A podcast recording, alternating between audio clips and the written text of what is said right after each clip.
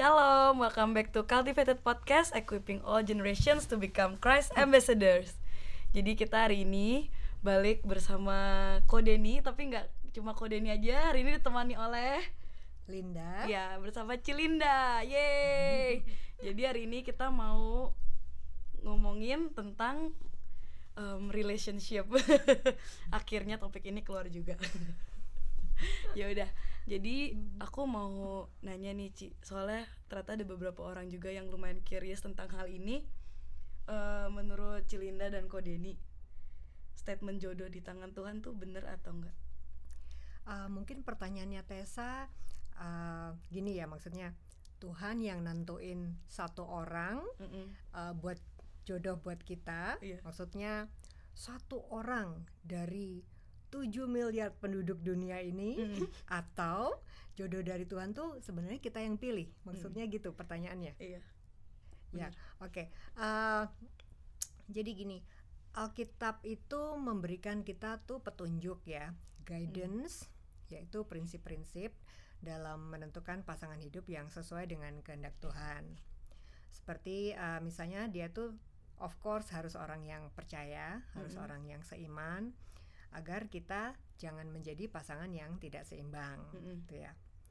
Eh, lalu setelah kita mengambil eh, keputusan itu, jadi kita tuh yang pilih dengan sadar, oh eh, dengan penuh pertimbangan, menggunakan petunjuk atau guidance yang Alkitab sudah berikan Mm-mm. kepada kita. Nah, setelah kita decide, Mm-mm. dia itu jodoh dari Tuhan, gitu. Iya. Jadi eh, kita yang eh, melibatkan Tuhan Mm-mm. dalam proses pencarian, lalu dalam menentukan atau memilih uh, pasangan hidup kita, lalu setelah itu juga dalam memelihara hubungan itu. Mm-mm. Jadi uh, ada ayat dalam 1 Korintus 7 ayat 39 ya yang berkata begini. Uh, seorang istri itu terikat selama suaminya hidup Mm-mm. Uh, tapi kalau suaminya itu telah meninggal, dibilang tuh ia bebas untuk menikah dengan siapa saja Mm. yang dikehendakinya, Mm-mm. asal orang itu orang percaya. Mm-mm. Jadi di dalam uh, petunjuk uh, Alkitab uh, itu memberikan kita suatu kayak pagar gitu, suatu uh, kebebasan untuk memilih, tetapi di dalam pagar, yaitu selama pasangan yang kita pilih itu seorang yang percaya, Mm-mm. gitu. Uh, itulah kehendak Tuhan. Tuhan. Ha-ha. Dan kalau kita sudah uh, mengambil keputusan itu, dia itu jodoh dari Tuhan. oh Jadi jodohmu itu adalah dia yang sudah kamu pilih dan Hmm. kamu nikahi berdasarkan petunjuk dari firman Firman Tuhan. Tuhan. Hmm. Ha, ya.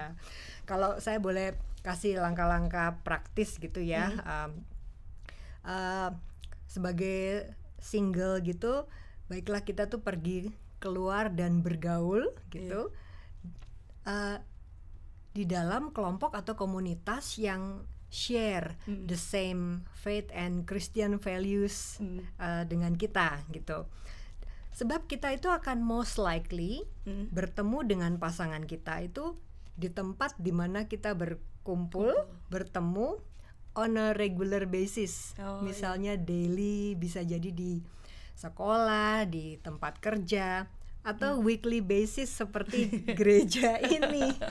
Dan gereja itu tempat yang bagus sekali untuk uh, kita bertemu dengan Kemudian. orang-orang karena sudah pasti dia itu akan share the same faith Mm. ya dia tuh share uh, seiman, Seiman. dengan kita ha. Iya. dia share uh, iman yang sama dengan kita dan value yang Value. sama jadi baiklah kita pergi keluar ke dalam komunitas yang benar jadi jangan mengurung diri di rumah Mm. nonton film Korea most likely nggak ketemu aku di jodoh. rumah aja.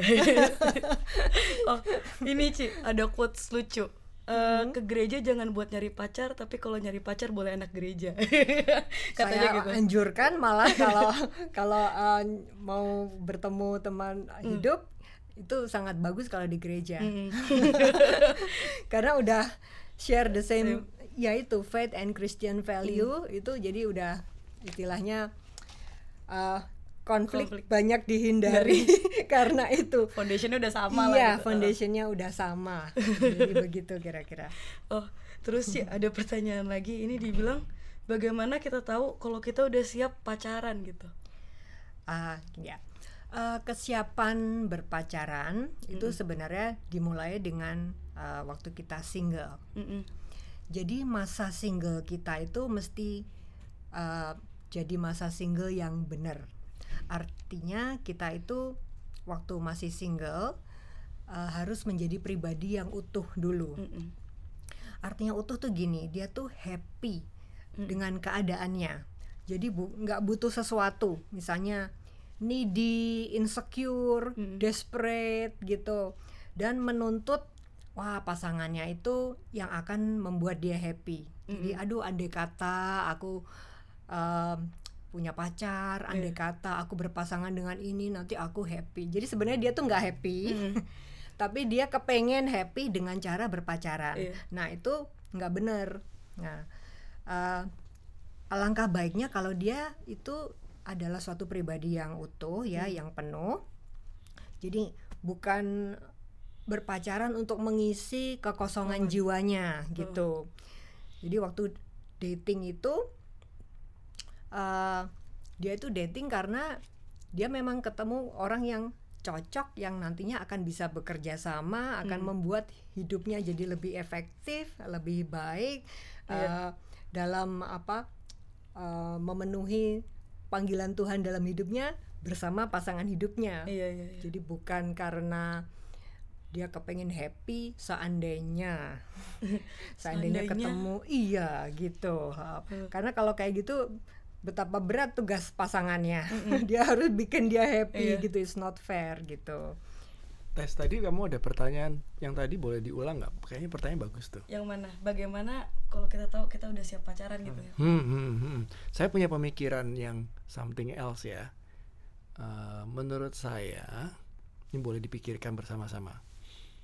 Menurut saya, the right question to ask mestinya bagaimana kita tahu kapan kita udah ready untuk menikah. Oh. Kenapa? Kenapa saya pick? Kenapa saya sa- suggest the right question to ask yang itu? Karena kalau tanyanya kapan aku ready untuk berpacaran, saya mau tanya dulu, kamu pacaran buat apa? Iya benar. Nah, biasanya menurut saya the main purpose untuk pacaran itu kan ujungnya nanti untuk menikah. Jadi masa perkenalan untuk nanti ngerti supaya waktu menikah nggak kuaget kuaget kuaget gitu.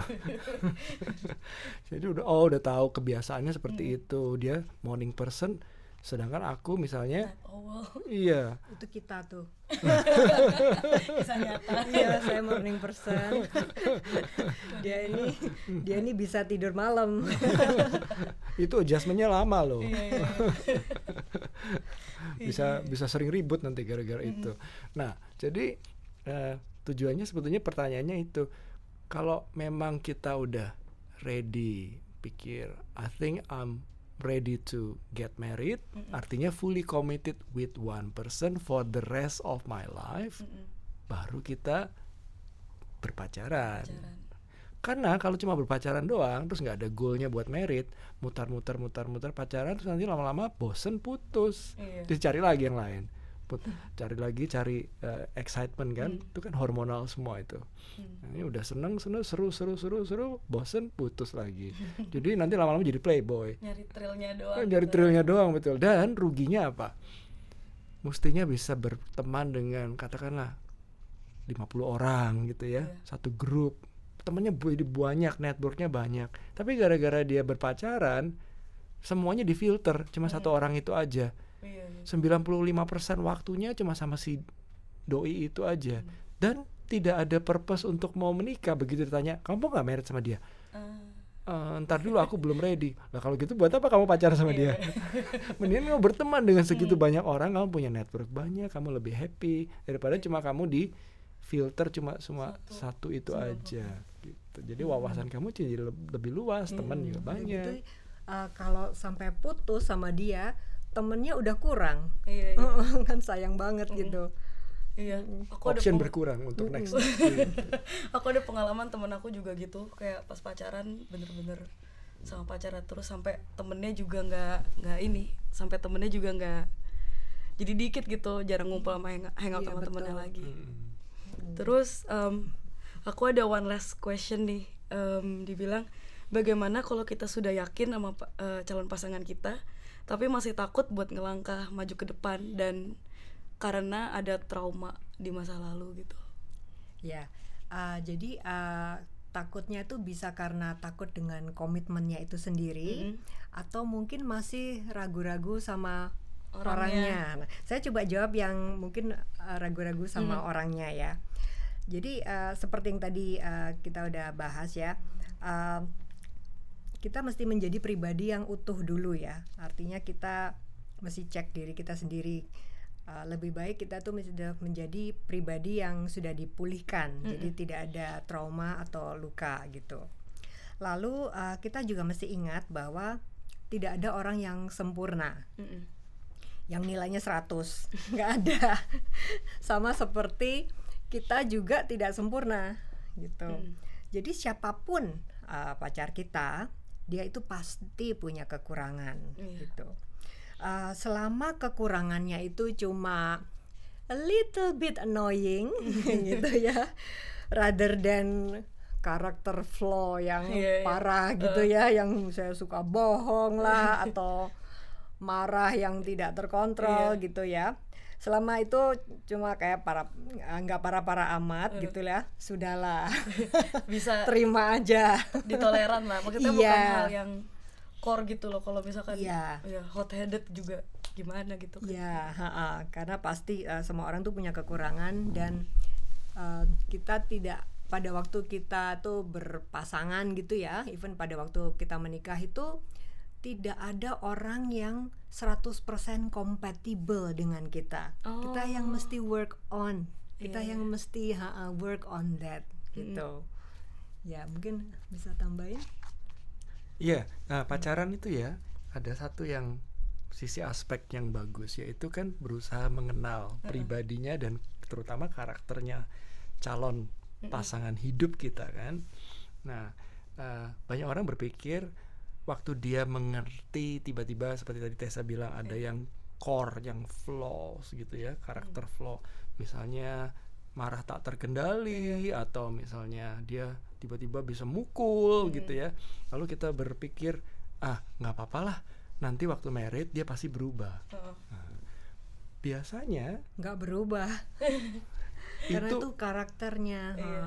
itu itu sebetulnya eh, sudah warning gitu. Jadi salah satu dari aspek dari pacaran itu sebelum melangkah ke pernikahan yang memang nanti disatukan oleh Tuhan sendiri nggak bisa diceraikan oleh manusia karena Tuhan yang mempersatukan itu masa-masa untuk benar-benar menguji dan melihat Oh, karakternya seperti Iya, apa. karena dari situ kita juga lihat kalau cuma tadi kayak kayak eh, Linda bilang yang ya yang yang yang bukan yang core gitu seperti Tessa juga Hmm. bilang bukan yang core gitu ya udahlah kita terima itu bagian dari nanti adjustment iya.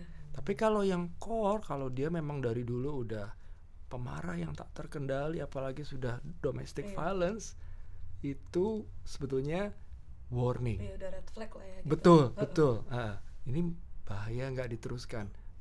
Dan semua yang kita udah lihat waktu pacaran, don't expect to change waktu married. Karena kalau itu udah core character itu, itu nanti butuh konseling yang panjang. Jadi eh, waktu married tuh, ya. wah ya itu nanti. kecuali kalau orangnya memang bertobat ya Iya. lalu pertobatannya genuine dan itu Iya. harus diperiksa juga gitu Butuh Ha-ha. waktu. kecuali ya kecuali Iya. itu Ha-ha. wah mudah-mudahan pertanyaannya bisa menjawab Eh, bisa iya, terjawab ya terjawab ya. Jadi untuk uh, summary dari pembicaraan kita hari ini ya, menjawab pertanyaannya Tessa tadi. Mhm.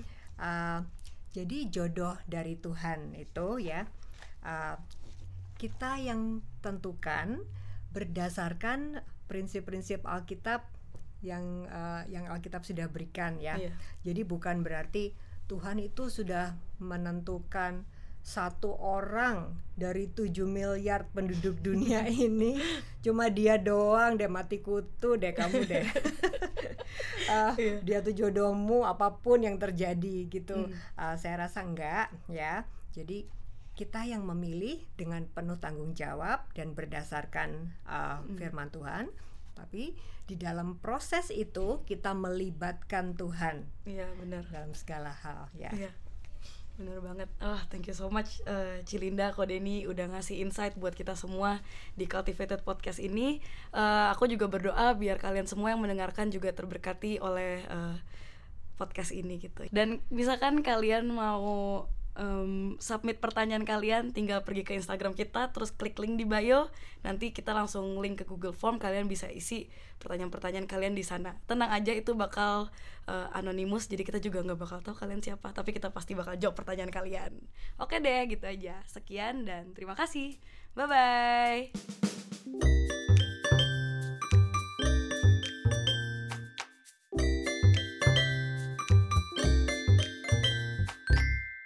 Terima kasih sudah mendengarkan podcast kami. Share podcast ini kalau menurut kalian memberkati.